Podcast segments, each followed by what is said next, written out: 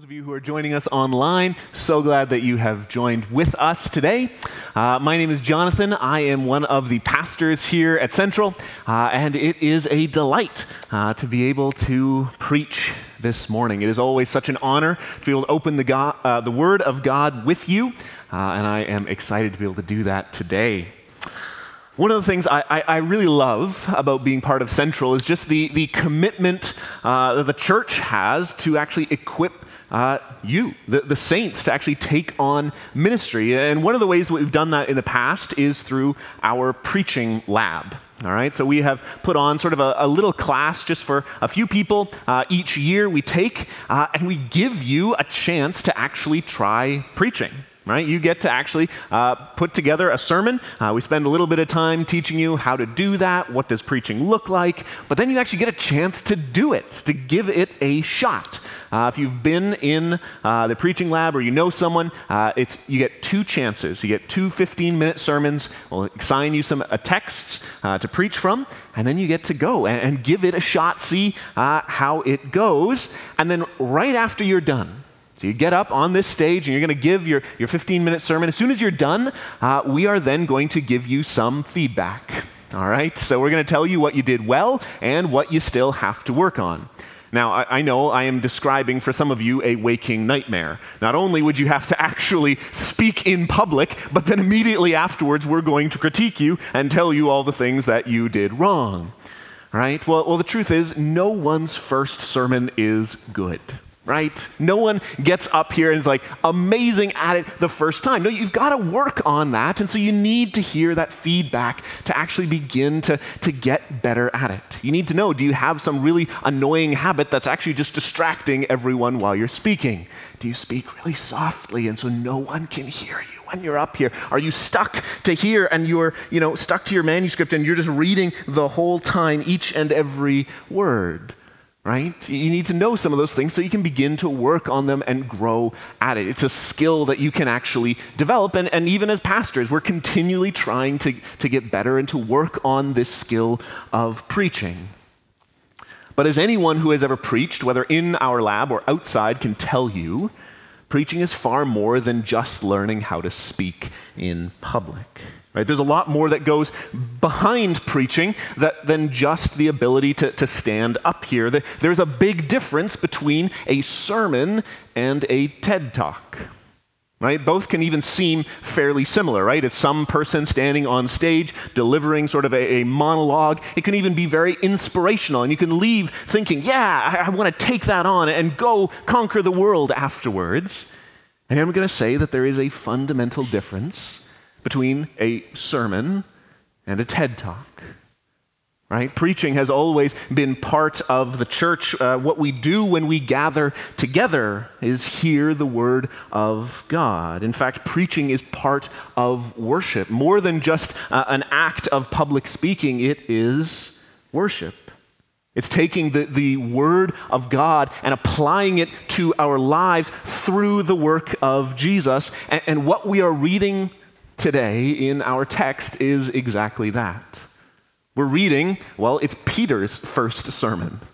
Now, you know how I just said no one's good at it the first time? Well, Peter's the exception, all right? We're going to read his first sermon, and it is pretty good, all right? In fact, it's the very first sermon of the church.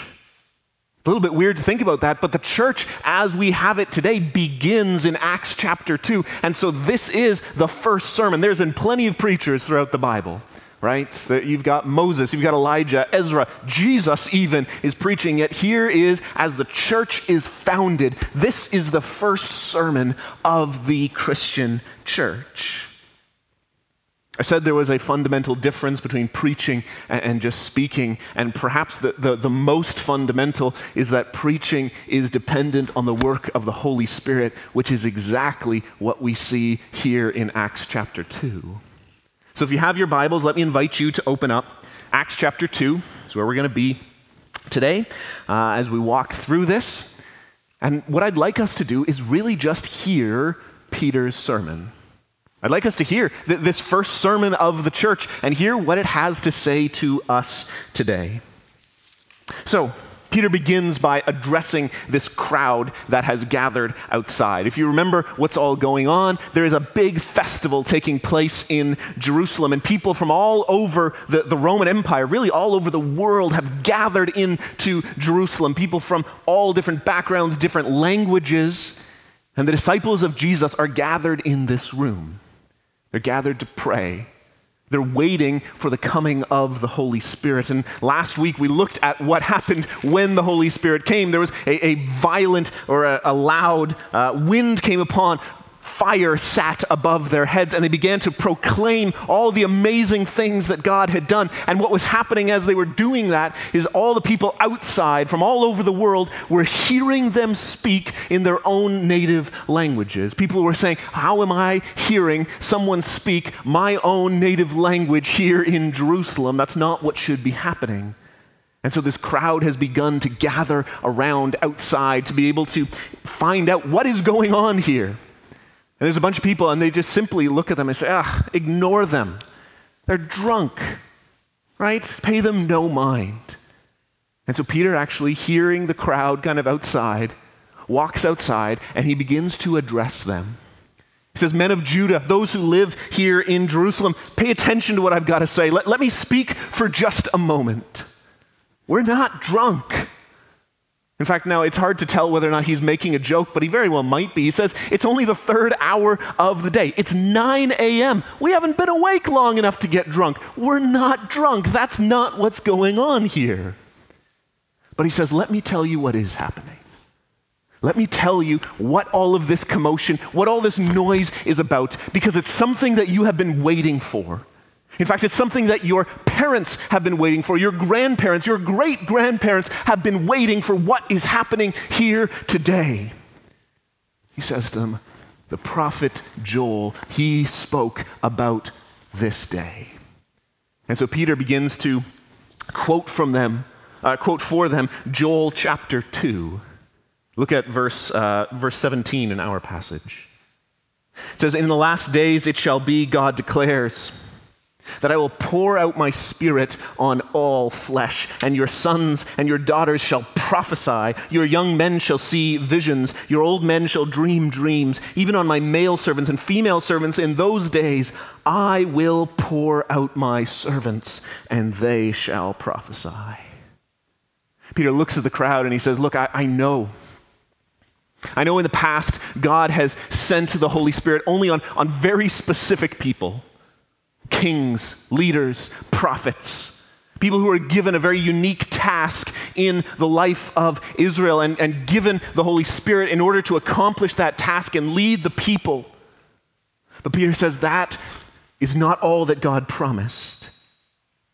God promised that He would send one day His Holy Spirit to be given to all. The Holy Spirit would be for everyone. Every one of His servants would now be empowered to serve Him in the fullness of His Spirit. And Peter says, that day that Joel was talking about is today. Today is uh, that coming true. That is what you are witnessing here. It's what Moses even longed for one day. He says in the book of Numbers, Would that all the Lord's people were prophets and the Lord would put his spirit on them. What Moses was even longing for has now happened here today. Old, young, men, women, all the people of God would receive the Holy Spirit in order to proclaim this good news of salvation. And hear me, just as true as that was 2,000 years ago when Peter said it, it is true here as well. Every single believer who has placed their trust in Jesus has been given the Holy Spirit in order to proclaim the good news of what Jesus has done. Paul will later write, to each is given the manifestation of the Spirit for the common good. To each, each and every believer is given the Holy Spirit. It's not just for, for, for the, the pastors, for, for the leaders, it's not just for, for worship leaders, it's not just for important people or something like that. The Holy Spirit is given to each and every believer to empower us to be able to follow after Him. Look, you might not be called to preach, yet you are given the Holy Spirit to proclaim the good news of Jesus. If you're a believer here, this is for you. You have the promise of the Holy Spirit. Do not miss how incredible that promise is that the Holy Spirit actually dwells in us, empowers us, guides us, directs us so that we can follow Jesus. Think about how many of the saints in the Old Testament have longed for what we experience on a daily basis. It is a good thing. Let us rejoice because of this. Do you remember what David prays when he sins with Bathsheba? Psalm 51, he writes this Cast me not away from your presence, and take not your Holy Spirit from me. Do you hear that desperation? Lord, do not take your spirit from me. That is the confidence we have each and every day. We do not need to be worried that God is going to take his spirit from us. We can rejoice and be glad because he has sealed us with the spirit for all who believe. This is your gift. Do not neglect it. Lean into the fact that God has gifted you for a particular reason. Don't take for granted the beauty, the wondrousness of the promise that He has given us in the Holy Spirit. Let us rejoice and tell the mighty works of God. But Peter here, he continues his quotation from Joel. See, he would have known that his audience was actually familiar with this prophecy in Joel. They would have known how it continues on. And so Peter makes sure he continues his quotation because he knows there's a question that's going to be burning in their minds. Look at verse 19 in our text. He continues, I will show wonders in the heavens and signs on the earth below blood and fire and vapor of smoke. The sun shall be turned to darkness and the moon to blood before the day of the Lord comes, the great and magnificent day. And it shall come to pass that everyone who calls on the name of the Lord shall be saved. See, Peter knows his audience is going to be asking a question here. If you are saying that the Holy Spirit is being poured out on all, on all believers, doesn't that mean that the day of the Lord is coming? See, the prophets talked about this day of the Lord when God would come and he would actually bring judgment on all the nations. Every people, every group would be judged by God. No one would be, uh, no one would escape from it. And so if Peter is going to say, well, God has poured out his Holy Spirit, well, then where is the day of the Lord? And perhaps more than that, what is this salvation that Joel is talking about? So Peter picks that up and he declares, well, I have good news for you because the Messiah has come. See, the prophets weren't just speaking about this coming day of the Lord and this day of judgment. In fact, they also told of one who would come, who would save the people of Israel from their sins. And so Peter proclaims Do you not know? Jesus is the Messiah. See, Joel told you that this day of the Lord would come with signs and wonders. Do you not remember what Jesus has been doing here? in this very city. Do you not remember all the miraculous things that he has been doing? The sick are healed, the blind can see, the, uh, the deaf can hear. He multiplies food, he walks on the water. Do you remember what happened when he was crucified? Yeah, the sun went dark in the middle of the day. There were earthquakes, and even dead people rose up and came to life. How many more signs and wonders do you need to see to realize God is at work through this man? All these signs have been shouting the fact that what Jesus is telling you is true. He is the coming Messiah. But of course, there's another objection right away, isn't there? See, his audience again would have simply said, Well, how can Jesus be the Messiah? He was put to death. He was crucified. How can we have a crucified, dead Messiah that doesn't work? And so Peter says, yes, he, he was put to death. Verse 23 this Jesus, delivered up according to the definite plan and foreknowledge of God, you crucified and killed by the hands of lawless men. Peter starts off and he says, Do you not realize his dying was not an accident? It's not because God was not working through him. It's not because he wasn't the Messiah. In fact, that was part of God's plan all along. Though you meant it as evil, though you meant simply to reject the Messiah and put him to death by the hands of the Romans, God had planned that for good. Jesus died because God was working through him, and here's the proof he didn't stay dead. He didn't stay in the grave. Verse 24 God raised him up, loosing the pangs of death, because it was not possible for him to be held by it. For David says concerning him, I saw the Lord always before me. He is at my right hand that I may not be shaken. Therefore, my heart was glad, my tongue rejoiced, my flesh will dwell in hope, for you have not abandoned my soul to Hades or let your Holy One see corruption. You have made known to me the paths of life, and you will make me full of gladness in your presence. Jesus didn't stay dead because it was not possible for death to hold him. So Peter brings in Psalm 16. David, the king, is, is speaking in that psalm of what would happen eventually to the Messiah, this Holy One of God. And he says, He will not see corruption. And he wasn't talking about himself. David was not talking about himself. No, Peter says, How could he be? We have his tomb. We know exactly where it is. It's in this very city, and it's not an empty tomb. David has rotted in his tomb. Jesus has risen.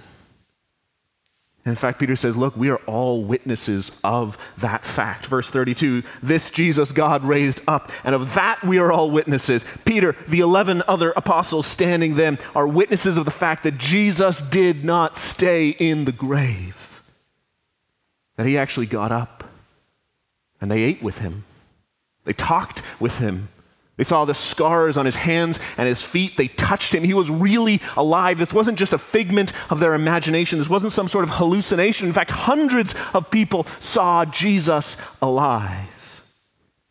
In fact, scripture had been fulfilled in this man, Jesus. He is the Messiah by all the signs and wonders that he performed and by his resurrection from the grave. He is this one who would save his people. And it's in fact by his death that he does it. See, this is what Isaiah told us would happen to the Messiah. Isaiah 53. It says, Out of the anguish of his soul, he shall see and be satisfied. By his knowledge shall the righteous one, my servant, make many to be accounted righteous. Be accounted righteous. He shall bear their iniquities. Therefore, I will divide him a portion with the men. He shall divide the spoil with the strong, because he poured out his soul to death and was numbered with the transgressors. Yet he bore the sin of many and makes intercession for the transgressors. Why did the Messiah die? Why did Jesus go to the cross? It was to pay the punishment of the sins of others. He was to take on the, the transgressions of others. He bore our iniquities and he poured out his soul to death. In fact, he died in our place so that when that day of the Lord comes and God judges all the earth, the punishment for our sins does not fall on us, but it falls on Jesus. The good news is Jesus died in our place. And I love that. Did you notice the very last line? In there, there in Isaiah. He pours out his soul to death. He bears our iniquities, and yet he makes intercession for the transgressors. How can he both die and intercede for us? It's because he rose again. Jesus did not just die for our sins as if that were a light thing. In fact, he rose and makes intercession for us. Jesus, the Messiah, stands between us and God and by his death and resurrection declares that our sins are paid in full. There is nothing left to condemn us. See, that's why David rejoices in this psalm. That's why he is rejoicing about the paths of life that God shall bring him. He knows that it's not because of what he can do, but because of what this Holy One shall do. In this Messiah, there is life. Even on that day of the Lord, when God will judge all the earth, hear me, none of us will stand outside of that judgment. None of us will be exempt from it. And the Bible tells us that all of us have sinned, all of us have fallen short of God's glory. Consider what that's going to actually look like on that day. As your entire life is laid open for everyone to see. Every thought, every action, every intention of the heart, every moment alone, every hidden desire explicitly, even painfully exposed and laid bare. It's going to be a day of brutal honesty. When there actually is no excuse that could shield us, there is no uh, reframing us to put us in a better light. We will be seen exactly as we are. And realistically, on that day, there is only one question Can I be saved? Can I actually be saved on that day when I am completely out of excuses of any way to save myself? Is there any hope for me then? Oh, and the good news, the good news is yes, there is. There is hope for you on that day in the name of Jesus and the one who has covered our sins, the one who has taken the punishment for our sins, and it has not fallen on us. In fact, it has fallen on Jesus himself. Jesus went to the cross for the purpose of taking the punishment for our sins, that our sins would be paid for in full. And in fact, Jesus' perfect record would be given to us. See, when that day comes, when our life is just laid open like a book, and when all of our ugly sins are exposed, it is Jesus who will come and he will say, But I have covered their sin. I have dealt with it, and in fact, they have my perfect righteousness. See, that is the day of the Lord when we shall see our Savior face to face. Good news is that everyone who calls on the name of Jesus will be saved. Jesus is the Messiah, the one who saves his people and the one who intercedes on our behalf. But here's the question then. And it's perhaps the question that Peter's listeners were asking as well. How is it that Jesus can actually stand between God and all of humanity? See, the Old Testament is full of examples of people who tried to do exactly that. Think of Abraham trying to intercede for Sodom and Gomorrah, yet those cities are destroyed. Moses standing for the people of Israel, yet an entire generation wandered in the desert. Even the priests in the Old Testament, they, they would offer a sacrifice for their own sins before they could ever offer a sacrifice for someone else's. It's like having your lawyer in the jail cell next to you. It doesn't look good, does it? But in fact, Peter hasn't finished his sermon. He's got one more point for his hearers to hear, and I think we need to hear it as well. Yes, Jesus is the long awaited Messiah, but more than that, Jesus is the Lord. See, Peter goes on to tell his audience it's not even just that Jesus died, that he rose again, it's that he was also ascended into heaven. Look back, verse 33. Jesus is raised up, being therefore exalted at the right hand of God, and having received from the Father the promise of the Holy Spirit, he has poured out this that you yourselves are seeing and hearing. Peter says, Jesus is the one who has given to us the Spirit of God. Think about that for just a moment. What kind of an incredible statement is that? How can Jesus send and order the Spirit of God? Peter says, well, it's because he is ascended into the heavenly places. He now sits at the right hand of the throne of God in in the splendor and the majesty of God Most High, Jesus sits at the right hand, the seat of power. See, he is far greater than any earthly king could ever imagine. far greater than King David in all of his splendor. In fact, David himself realizes it. Verse 34. Peter says, For David did not ascend into the heavens, but he himself says, The Lord said to my Lord, Sit at my right hand until I make your enemies your footstool. See, as David is writing this psalm, he comes to this understanding that this Messiah, this one who would sit on his throne after him, should be far, far greater than he himself is going to be. The Messiah would be the one greater than death itself. He would be the one to reign from the heavenly court. He would send the Spirit of God on all his servants. He shall intercede for us before the Father. Who can do that but God? And so Peter says, verse 36 Let all the house of Israel therefore know for certain that God has made him both Lord and Christ, this Jesus whom you crucified. See, Peter says Jesus has the, the name both Lord and Christ. Christ is Messiah. But he's not using this term Lord here as, as just a title, like sir or, or general or sergeant or anything like that. No, he, he's using it as a name. He's using it as the name of the Lord Yahweh, this great I am that is worthy of all worship, the one who created all of us. Peter says, that is Jesus.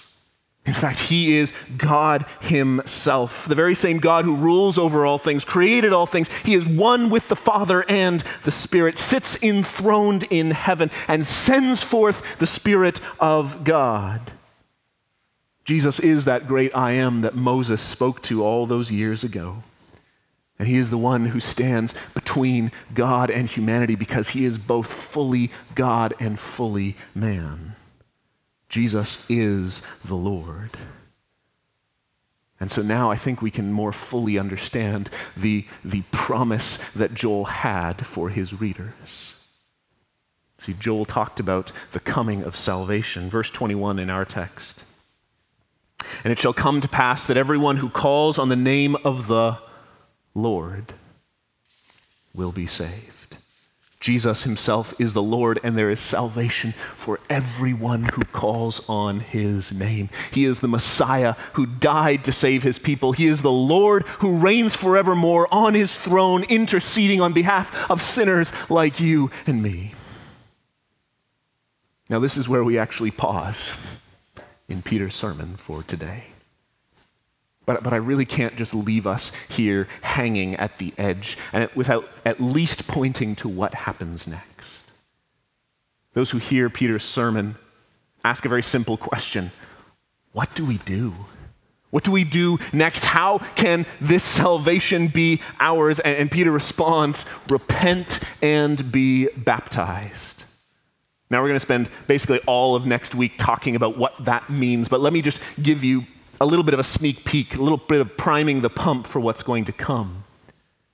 It means we are to repent, we are to turn away from our sins, and in fact, turn towards Christ, trust in Him we trust that Jesus, the Messiah, is the one who saves us. By his death and resurrection, we can be saved. It's not about what we can accomplish, it's not about what we can do, it's about what Jesus has done on our behalf. That is how we are saved. It is simply by our faith, by our trust in him.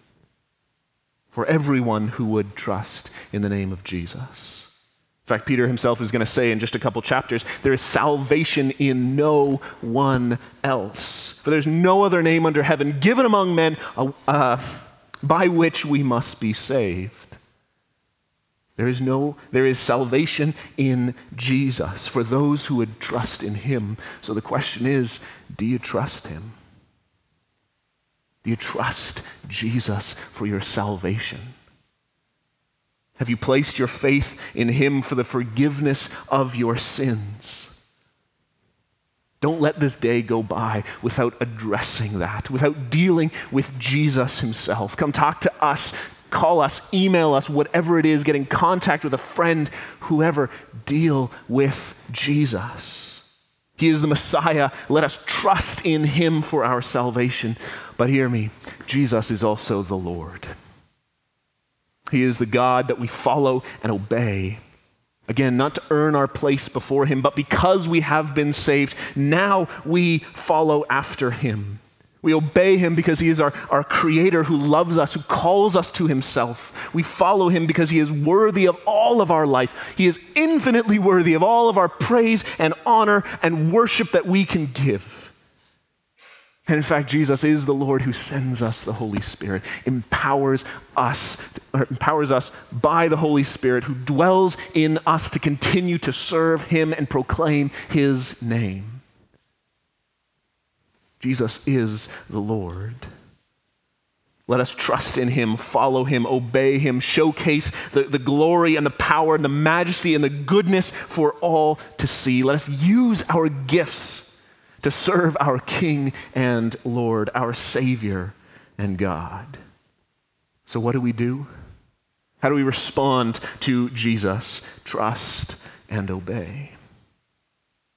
Jesus is the Messiah and Lord. This is the first sermon of the church. And in many ways, it is it's the same sermon that we have been preaching for 2,000 years, isn't it? It's the same message that we have been declaring. Jesus is the Messiah. He is the one who saves us. It's the message that Jesus is the Lord. He is the one who reigns in majesty and glory, worthy of all our praise and admiration. It's the message that the Holy Spirit comes to empower us to live out His word for each and every believer, and to God goes all the glory. This is the message of the Christian church. It's the message of the church of Jesus Christ. From the very beginning till now, we have proclaimed Jesus is Lord. There is salvation in his name. Let us trust in him, proclaim the good news, praise him until he comes again. Amen. Amen. Let's pray together.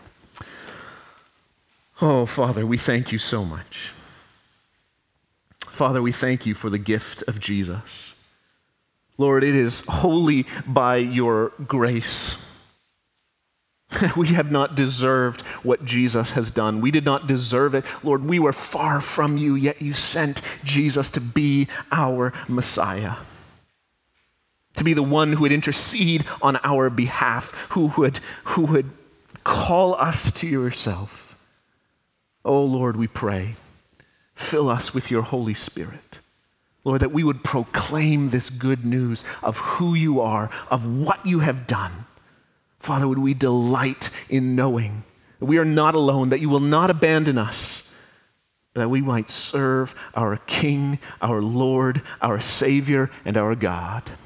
We ask these things in your name. Amen. Amen.